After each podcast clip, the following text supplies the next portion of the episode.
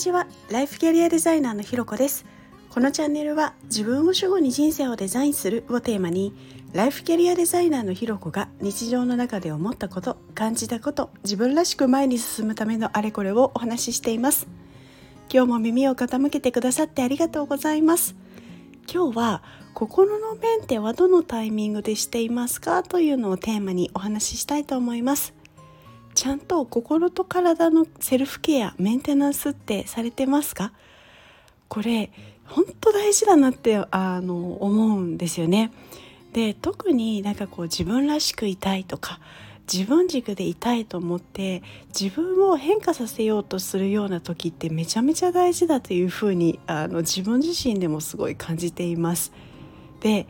結構体のケアって見た目とかでも体感みたいなのでも分かりやすかったりするじゃないですか。例えば肩凝ってるなとか、ちょっと最近太ったかなとか、痩せたかなとか、寝不足続きでだるおもだなとか、割と意識も向くので気づきやすいなと思うんですけど、結構問題だなと思うのは心のケアの方なんですよね。で、心のケアって聞くとメンタルヘルスに問題が起きてからとか、そういう疑いが高まってからみたいな印象を持たれることも多いんですけれど、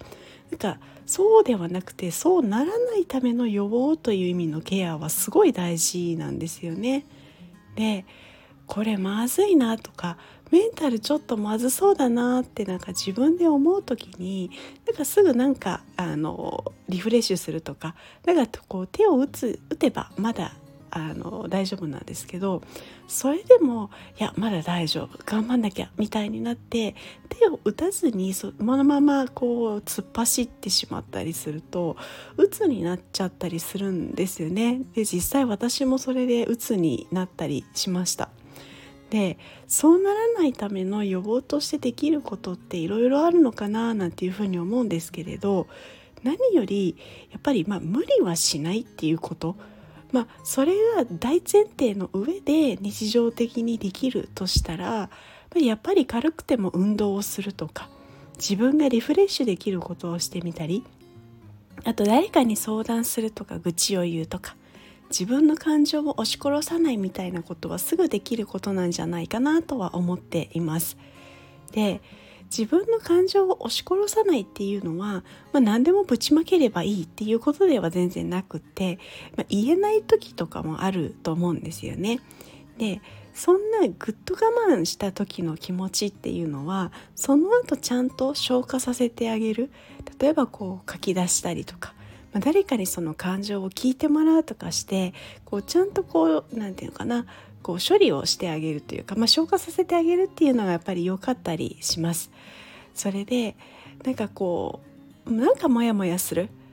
モヤモヤ続くなくらいの時から実は相談したりして、そのモヤモヤっていうのを整理していくと早めの対処ができるので、解消もしやすいし前にも進みやすくなるんですよね。で、私のクライアントさんでもモヤモヤするので相談来ましたっていう方も多くてですね。で、モヤモヤも出来たての方が整理されやすいというか、肩結びみたいにキューッとカッチカチになってたりされると、多少やっぱり時間もかかったりはするんですけれど、地道にほどくことで軽やかに前に進まれるっていう方もいらっしゃいます。なので大事だなと思うのは、モヤモヤするみたいなそれぐらいのうちに相談をして心のメンテをするっていうことなんじゃないかなというふうに思うんですよね。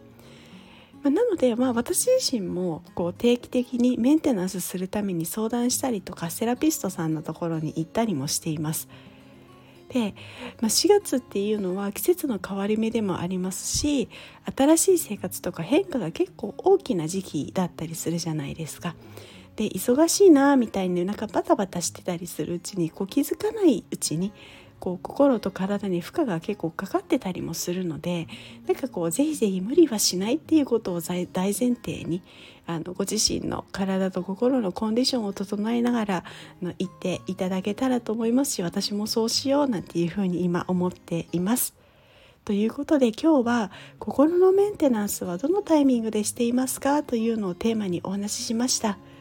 ここまで聞いてくださってありがとうございます。いいね、コメント、レター、フォローいただけると励みになります。よろしくお願いします。それではまた次回お会いしましょう。